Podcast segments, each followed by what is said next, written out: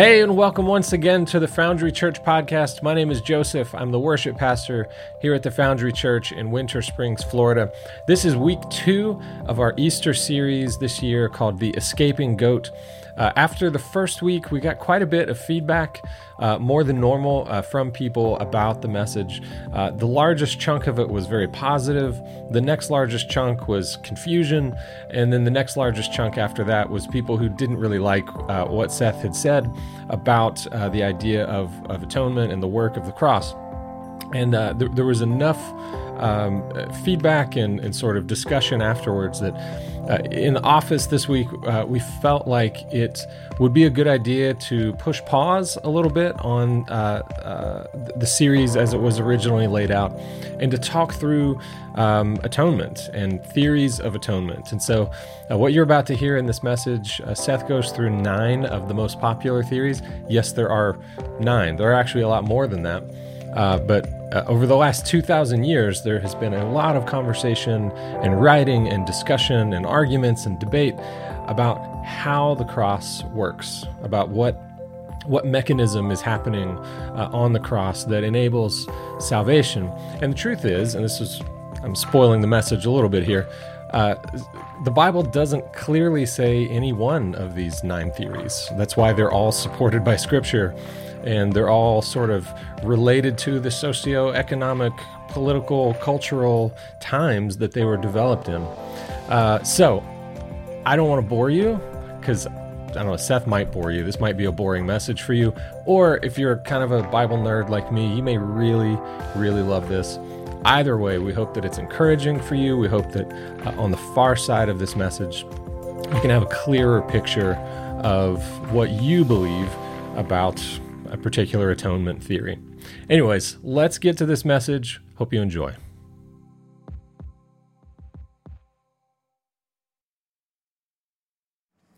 Good morning. Welcome to the Foundry, whether you're joining us in person or online. I'm so very glad you're here. Uh, I do have a confession to start with this morning is that um, I dropped the ball in a particular uh, thing I was supposed to do. I was supposed to write a, uh, like a goat joke on the sidewalk as you came in, and I forgot. So let me just tell it to you now so that like uh, I, am off the hook a little bit.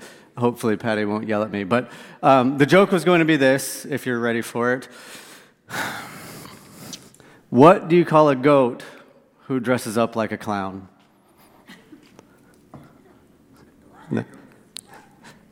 A silly Billy, guys. A silly Billy. You're welcome. You're welcome. See, I didn't know if that. Anyway, so we are in week two of our, our Easter series called The Escaping Goat. We started last week by looking at like the, um, the Day of Atonement practices uh, by the ancient Hebrew people, more specifically about the ritual of the escaping goat. We, we uh, raised a few questions, made a few observations, and attempted to make some sort of applications. We talked about the connection between the ritual of the scapegoat, along uh, tying that to the story of Joseph, who is this type of Christ, and then we looked at that connection to Jesus as our scapegoat scapegoat. Um, now, uh, after last week's message, um, I, had, I, got some really good feedback. Uh, I, I, got, uh, I noticed that this message was creating a fair amount of discussion amongst people. You know, some of you came and said, "Wow, I really appreciated that. I really enjoyed that. That was helpful." Some of you said, "You kind of lost me. You were just throwing stuff at me, and you didn't shut up, and like I don't. You were like all over the place." I get it. I understand that as well. I had somebody say, Yeah, I'm not so sure about that. Okay, yep, I get that. I understand that as well. But the thing that I think uh, I was the most grateful for uh, last week was that there was a lot of you, because I had said, you know, there's some things in here that I wrestle with or things in here that I'm not quite sure about. Because I had mentioned that, there were many of you that said, Yeah, me too. But I said, thank, thank you for just acknowledging that that's something that you wrestle with, because I wrestle with similar things as well. So I think what I love about you guys and what I love about this place is this freedom to wrestle. So from the bottom of my heart, thank you guys, thank all of you, thank you at home for, for like being a part of this space that allows for some wrestling. Now, here's the thing about wrestling. And eh, hopefully, this will give you a bit of comfort. Um, people have been wrestling with this stuff that we're talking about for thousands of years. They've been wrestling for this stuff for thousands of years, especially when it comes to the issue or the topic of atonement. right? Like, what was the purpose of Jesus on the cross? Did he really have to die? What did his death accomplish? Did God kill Jesus or did man kill Jesus? Or did man do it, but God allow it? What does the role of the blood of Jesus play uh, in our salvation? Are we saved by the blood or are we saved by the love of the one whose blood was spilt?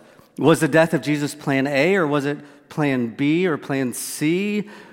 And what, how we understand that, what does that say about like the nature and character of God?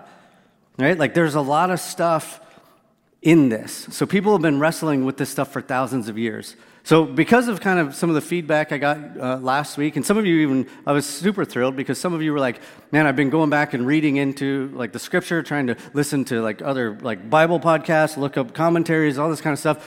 Uh, our small group talked about this. Like, I thought, you know, this this might be a good time to take a minute, like, kind of pause like the scapegoat ritual stuff this week, and and like observe some of the larger history of wrestling when it comes to the death of Jesus on the cross. Okay, so today that's what I want to do is like kind of a brief history of the wrestling. Um, I want to look at like how people, the various ways people have understood the death of Jesus on the cross. I want to look at the various scriptures that they use to speak to the significance of the death of Jesus on the cross. Uh, I want to look at some of the various atonement theories. Um, and, hopefully, for the sake of time and not being completely bored to death, we're going to keep this brief, uh, but I think this is important. And I think just seeing this and, and, knowing that all of this is out there and been a part of Christian thought for like 2,000 years, uh, to me has been helpful. It's been super helpful to me. So maybe it will be helpful to you. Maybe not. Maybe you'll hate it. Maybe you love it. I don't know. Let's just go. Okay, so I've organized them by like time periods, okay? So one, we're going to get into number one. This is not like Seth's thoughts on it. This isn't my first pick. This is just, we're going to go in order of how they appeared in Christian thought, okay? Timelines. And keep in mind that these are going to be very broad strokes that we're painting with because we're going to keep it brief because there's several of them. And that's the easier way to do that. Okay, so number one is known as the ransom theory. The ransom theory uh, was brought to us, uh, uh, the theory of atonement uh, is attributed to the early church father named Origen, uh, somewhere in the late second century. This idea uh, is that basically Jesus died as a ransom sacrifice paid to either God or to Satan, depending on where you stand with this. And so the death of Jesus acts as a payment to satisfy the debt on the souls of humanity that is sin. This sin that we inherited from Adam and Eve, this idea of original sin. And so you're paying this ransom price. So here's some key scriptures for this Mark 10 45. For the Son of Man, even the Son of Man, did not come to be served, but to serve and to give his life as a ransom for many. Here's another one 1 Timothy 2 5 and 6. For there is one God and one mediator between God and the mankind and mankind, the man Christ Jesus, who gave himself as a ransom for all people. This has now been witnessed to at the proper time, right? So this is the ransom theory. You actually see this theory played out if you've ever read The Lion, the Witch, and the Wardrobe, when Aslan offers himself as the sacrifice in place of Prince Edmund. That's ransom theory. Okay, number two is the recapitulation theory. The recapitulation theory is, is uh, attributed to another early church father named Irenaeus. He was writing and teaching this stuff in the second century, so both these come to us from the second century. The word recapitulation means to sum up, to review, or to restate. So the recapitulation theory of atonement would suggest that through the life and death of Jesus on the cross, God is retelling the story of humanity, but as God retells it through Jesus, he is reversing the damages done by Adam and Eve. Where Adam screwed things up by his disobedience, Christ, like, reconciles everything through his obedience. Where, where Adam misses the mark, Christ hits the mark and changes history along with our relationship with God. Key scriptures for this one of the big ones, Romans 5:18. Consequently, just as trespass resulted in condemnation for all, for all people, so also one righteous act resulted in justification and life for all people. Okay, that's two. Number three, we have what's known as the Christian Universalist theory. The Christian Universalist theory was believed to have come from the early church father Alex, uh, uh, Clement of Alexandria. Uh, this was also in the late second century. This is not like Unitarian Universalism. This is not hu- uh, hum- hum- human, humanist uh, universalism. Christian Universalist theory of atonement is the idea that Jesus died, his death on the cross rescued and atoned all people from the power of sin without exception. Okay, salvation in this view is not saving you from hell, it's simply saving you from sin. And so, while some would argue that this might minimize the atonement and the work of Jesus on the cross, the people who support this theory would argue that actually it's the opposite. It expands uh, and, and, magnifies the, the uh, effects of Jesus on the cross. Right? So, the, this one, along with the other two, all were kicking around in the second century. Okay, key scriptures for this one Universalist, Christian Universalist theory. Consequently, oh, look, it's Romans 5.18, which is the same passage that the ransom, uh, the other theory used as well. Uh, consequently, just as one trespass resulted in condemnation for all people, so also one righteous act resulted in justification life for all people. Here's another one. Oh, that's the same one. For just as through the disobedience of the one man the many were made sinners, so also through the obedience of one man the many will be made righteous. Here's another verse, Hebrews 2 9. But we do see Jesus, who was made lower than the angels for a little while, now crowned with glory and honor because he suffered death, so that by the grace of God he might taste death for everyone. Here's another one, John 12 47. If anyone hears my words but does not keep them, I do not judge that person. For I did not come to judge the world, but to save the world. One more here. 1 Timothy 4:10 and this one's a bit weird. This is why we labor and strive because we have put our hope in the living God who is the savior of all people and especially of those who believe. That's a bit peculiar, isn't it? okay, so that's three. Uh, these first three theories are all being taught and shaped and, and spoken in the second century by these early church fathers, all of whom are writing and teaching within 150 years of the death of Jesus. Now, we're going to fast forward a few more centuries to the 9th and 10th century. We've got a couple more here. Number four, this is the satisfaction theory. The satisfaction theory of atonement was introduced by Anselm of Canterbury in the late 11th century. Uh, and essentially, what he is trying to do is critique and improve upon the long standing ransom theory, the thing that came about in the second century. So, in this theory, the death of Jesus was to satisfy the justice of God, the idea being that humans owed God honor, but our sin dishonors God, right? God cannot overlook the, the, the, um, the offense, and God uh, must make um, amends here. But only God can truly satisfy God's own honor. Only God can fix the problem and restore God's honor. Therefore, God must become man, that is Jesus, and God's death on the cross through Jesus restores the honor that God had lost through our sin.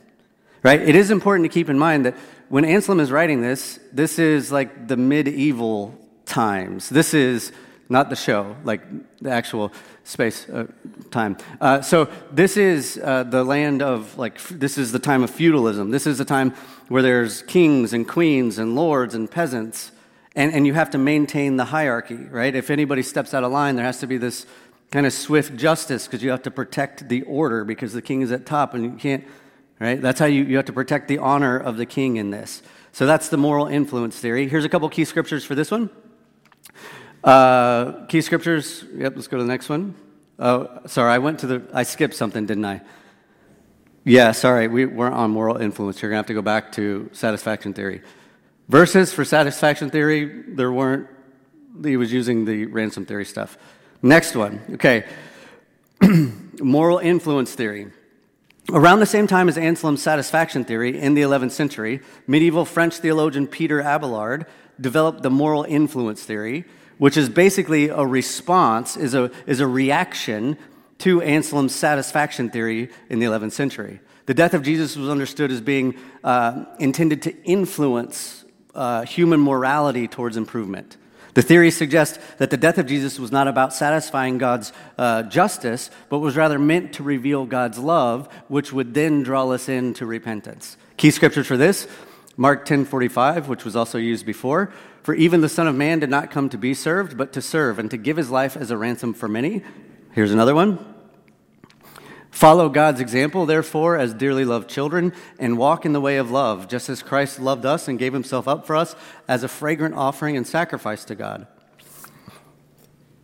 Romans 12, 21, do not be overcome by evil, but overcome evil with good. So the first three that we see are found in the second century. The next two big ones are found in the 11th century. We're going to fast forward again to the 16th century where we see two more. Number six, governmental theory. The governmental theory of atonement is credited to Hugo, Hugo Grotius in the 16th century. This theory, uh, uh, in this theory, Jesus had to die for our sins. He had to die to take uh, on the cross to take on our punishment from sin. But this punishment was not the exact punishment that we deserved. And the reason this is called the governmental theory is because the idea is that God sent Jesus to die for the church only. So the church asks, um, exists as like this hiding place for, from God's punishment. And so by faith, if you're a part of the church, then you can take part in God's salvation. Okay, a couple supporting scriptures here. Hebrews 9:15. For this reason, Christ is the mediator of a new covenant, that those who are called may receive the promised and eternal, in, eternal inheritance, now that he has died as a ransom to set them free from the sins committed under the first covenant. Another one, Hebrews 9:22. In fact, the law requires that nearly everything be cleansed with blood, and without the shedding of blood there is no forgiveness. Okay? Number 7. This is called penal substitution theory.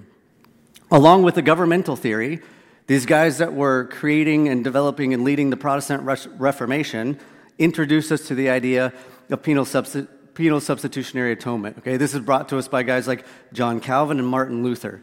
They developed this idea in the 16th century, and this is a modified version of the satisfaction theory from the 11th century developed by Anselm. Right? A theory that was developed under kind of this feudal system, and this is how it all works. But with this one, it has more of a legal framework to it. So Jesus had to die to satisfy God's wrath against human sin.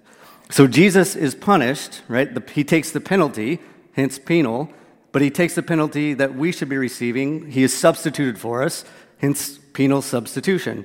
So, penal substitution, uh, uh, the, the, like why it happened this way, is, is because God had to take care of that sin once and for all, right? So because God is love, God substituted Jesus to take care of God's punishment and wrath. This has been one of the most like more dominant theories throughout, you know, like our church world and our church history, despite being like 1500 years after the death of Jesus, right? This is what the Reformation churches hang their hats on. This is what most evangelical churches hang hang our hats on.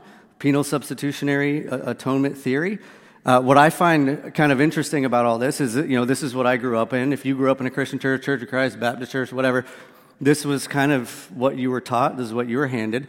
Uh, what I find interesting, kind of funny about it, is that, you know, growing up in this stuff and around the system, I was always a bit weary of like other systems of belief. I, I was always a bit weary of like, do I have it right, or I have it right, and so I don't need to listen, like, or like. Uh, uh like look for anything else, whatever. And I remember hearing like warnings about like be mindful of you know they talk people talk about like the emergent church or be mindful of like any sort of like universalism. And now like after a couple years later, getting out of college and all this stuff, and I realize going through this that the thing that I was being warned about is actually the older thing than the thing that I was taught to believe, which is weird, right? Like so, anyways, here's some scriptures that, that support penal substitution theory. Romans 3:25 God presented Christ as a sacrifice of atonement through the shedding of his blood to be received by faith. He did this to demonstrate his righteousness because in his forbearance he had left the sins committed beforehand unpunished. There's another one, 1 Peter 2:24. He himself bore our sins in his body on the cross so that he might die to sin and live for righteousness. By his wounds you have been healed. Hebrews 9:28. So Christ was sacrificed once to take away the sins of many, and he will appear a second time, not to bear sin, but to bring salvation to those who are waiting for him. So, three in the, fir- in the second century, two in the 11th century, two more in the 16th century. Let's fast forward one more time to the 20th century. Number eight, we're almost done, I promise. Hang in there. Number eight is Christus Victor theory. In 1931, Swedish theologian Gustaf Aulén introduced what's uh, called the Christus Victor theory of atonement. And basically, this is the ransom theory from the second century, just kind of reiterated, reinterpreted, rather than the death of Jesus on the cross paying off, making a payment to the devil. the death of Jesus is understood to be confronting and providing victory over three, three main things the power of sin, the power of death, and the power of the devil. Right? So this theory has its roots in the second century, but because it didn't come out until 1931, we're putting it at number eight. Um, this theory is adopted this, uh, by many modern churches as well today. So there's that. Number nine, last but not least, you have the scapegoat theory. Uh, the scapegoat theory was postulated by Rene Girard in the 20th century. Uh, the idea here being that the death of Jesus is a non-violent form of atonement. That yes, the death of Jesus on the cross was the physical death was a, a very violent sort of thing that Jesus went through on our behalf. But this makes the case that the violence was not like God's doing, but rather man's doing. That it wasn't God's wrath that was satisfied on the cross, but man's wrath that was satisfied on the cross. And so Jesus is, is essentially this willing victim. The scapegoat theory of atonement views the death of Jesus on the cross as God's way of overcoming our violence by substituting himself to be the victim of what we might be sacrificing. Right? And in doing this, this actually reveals our sin. And in doing this, this reveals the depth of God, the depth of love of God all the more. Now, who's ready for a nap? Do we need another dumb goat joke? I, I don't have them. It's next week. Look on the floor out there. Um, so I know I just I've thrown a ton of stuff at you, and this is like this is really just the tip of the iceberg. If you didn't catch it all, it's okay. The quiz won't be till next week, so I hope you come prepared. Um, my point in laying out all of this is that knowing this is all out there should, clue, at least in my mind, should clue us into a few things and should point us towards something that I think is really quite important. Okay? And, and so I want to give you a few observations, and then at the end, we'll kind of point like in a general direction, not towards one of these, just towards a, a particular thought. Okay, so number one, why I wanted to do this. I think knowing all this is really helpful because it proves what we said at the beginning, which is that people have been wrestling with this stuff for thousands of years. Been wrestling with this for 2,000 years. So if you've ever been unsure about what it is you believe, or if you've ever had questions, or if you've ever had doubts, or you're like, I can't get this to line up, or you've struggled like putting these pieces together of what you think it is that you believe, like, you're in good company. Give yourself a little bit of a break. People have been wrestling with this for thousands of years. You're amongst friends. Number two, I find it fascinating that uh, starting as early as the second century, you come out of the gate with multiple predominant ways to think about and understand atonement. Since that time, as people, as cultures, as religions have changed, those three dominant views have all been like pushed back against, They've been adapted, they've been uh, reversed, they've been countered, they've been undone, they've been redone, they've been rewritten, they've been added onto. Uh, th- those ideas have expanded, and, and we only address nine of these various atonement theories. That's not even all of them, right? There's a lot more in this whole discussion, which is to say that there's never really been a consensus on this whole issue. Which is to say that what I think is the right one might be a bit more subjective than it is objective, right? It might be a bit more subjective than I even want to admit or realize.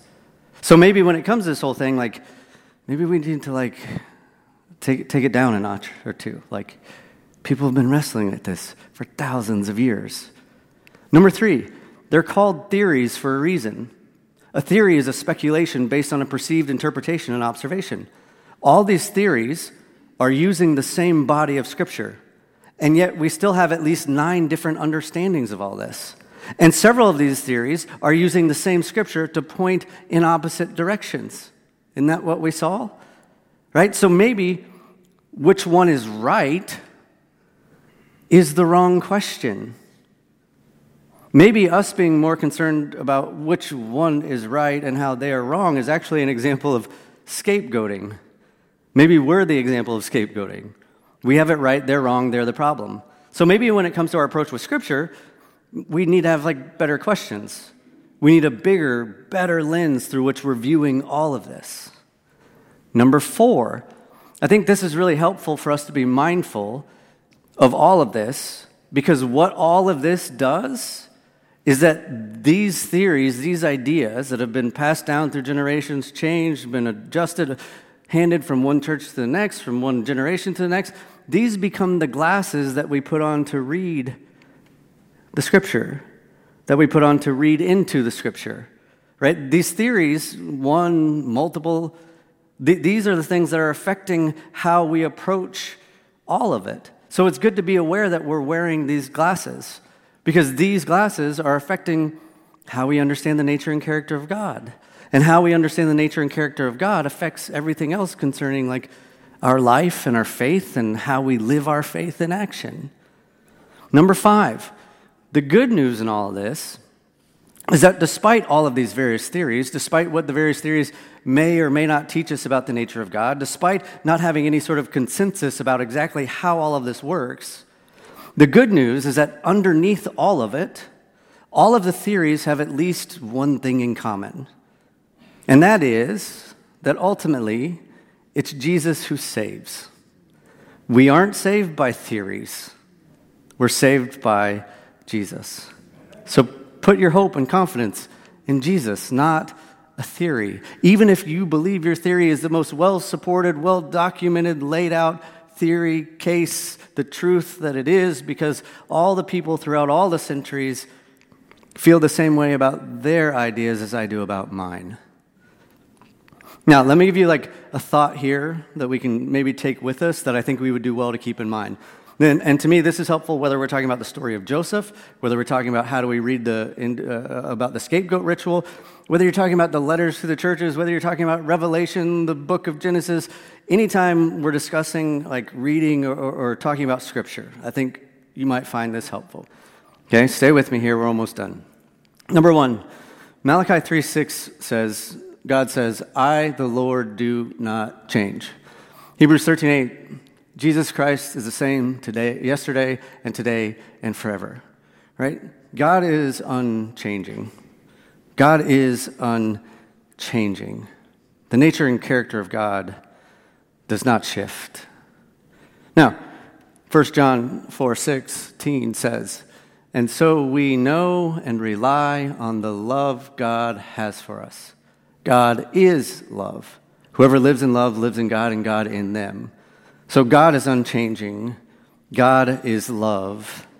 And so we know and rely on the love God has for us. Now, in 1 Corinthians 13, Paul gives us a description of love. And if God is love, then this description of love is a description of God. Love is patient, love is kind, it does not envy, it does not boast, it is not proud, it does not dishonor others, it is not self seeking, it is not easily angered, it keeps no record of wrongs. Love does not delight in evil, but rejoices with the truth. It always protects, always trusts, always hopes, always perseveres. Love never fails. This is who God is. And God is unchanging.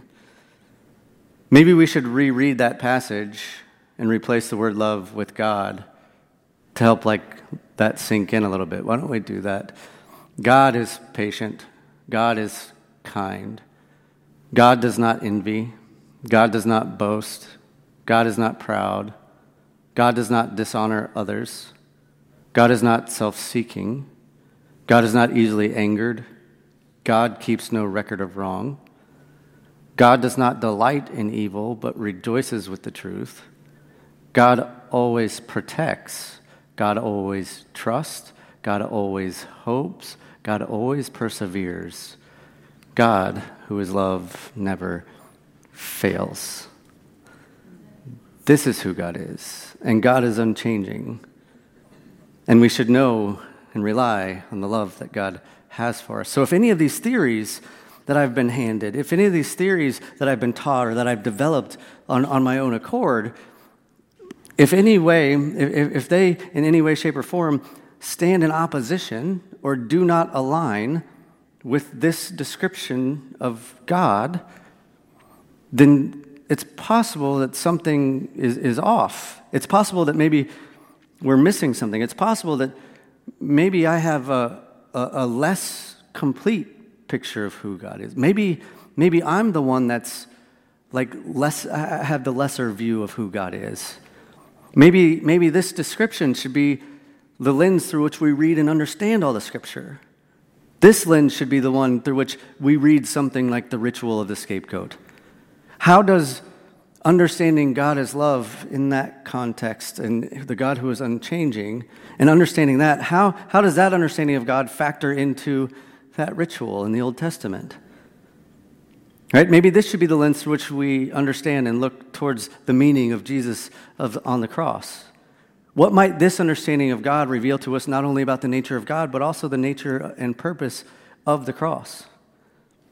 So much of how we think about God, so much of our perspective, so much of our understanding of Scripture, so much uh, of how we've been taught to read the Scripture and think about the Scripture, so much of how we understand the death of Jesus on the cross will in some way, shape, or form be influenced by one or a couple of these theories. Okay, fine, great. Now what? Well, I think we would do well to first of all acknowledge that we all have some kind of bias we all have some sort of lens. We all have some sort of church experience or somebody who told us something that influences how we think about certain things and how we look to God through and how we pull things out of the scripture. Like we all have things that influence us that way. I think we would also do well to acknowledge that there are other perspectives. Mine is not the only one. Yours is not the only one. The second century early church fathers is not the only one. The 20th century theologians is not the only one. I think we would also do well to work towards like attempting to approach scripture as best we can free from the tethers of a theory. Like approach the scripture free from the tether of a theory and let the love of God speak to you as you're reading through it and, and, understanding it, and let God's work work through you in that moment. Set yourself free from the tethers of a particular theory or bias. And I think we would do well uh, to work on our approach to the scripture through this general understanding that God is love and God is unchanging. God is patient, God is kind, God does not envy. God is not proud. God keeps no record of wrongs. God always protects. God always trusts. God always perseveres. God never fails. Right? Like this should be the lens that we use to read and understand the scripture. Because the truth of life, the truth of life and the truth of scripture is that we usually find what we're looking for, don't we? We usually find what we're looking for. If you're looking for an angry, punitive type of God, you will find that. If you're looking for a loving, generous, forgiving God, you will find that. And so maybe the real like gut check of a question here with all this is that usually the thing that we're looking for in God or about God it might say more about us than it does about God. So, what does what I'm looking for reveal about me? Or what does what I'm finding reveal about where I might be at? Because at the end of the day, regardless of your perceptions, perspectives, my perceptions and perspectives, all of the people for the past 2,000 years that have been trying to wrestle and sort through this, their perceptions about who God is, none of that changes who God is. It only changes the way that I interact with Him. Here's what I know for certain. Here's what I take comfort in. Here's what allows me, despite any and all of my wrestling, to put my head on the pillow at night and sleep in peace. That God is love, that God is unchanging, and that regardless of exactly how all of this happens, I am not saved by theories, I am saved by Jesus. And with this, as John says, I will know and rely on the love that God has for me. Well, as I said in the intro, I, I don't know about you. I find that kind of uh, discussion and conversation really interesting and fun, and I very much enjoyed that message. Um, you may have felt the same way, you may not have felt the same way. My guess is that if you did not enjoy the message, it was either because you just felt like, this is a lot, who cares? or uh, you are particularly stuck on one atonement theory and are having a hard time allowing for the possibility that other atonement theories may be equally correct or more correct or as correct as what you believe.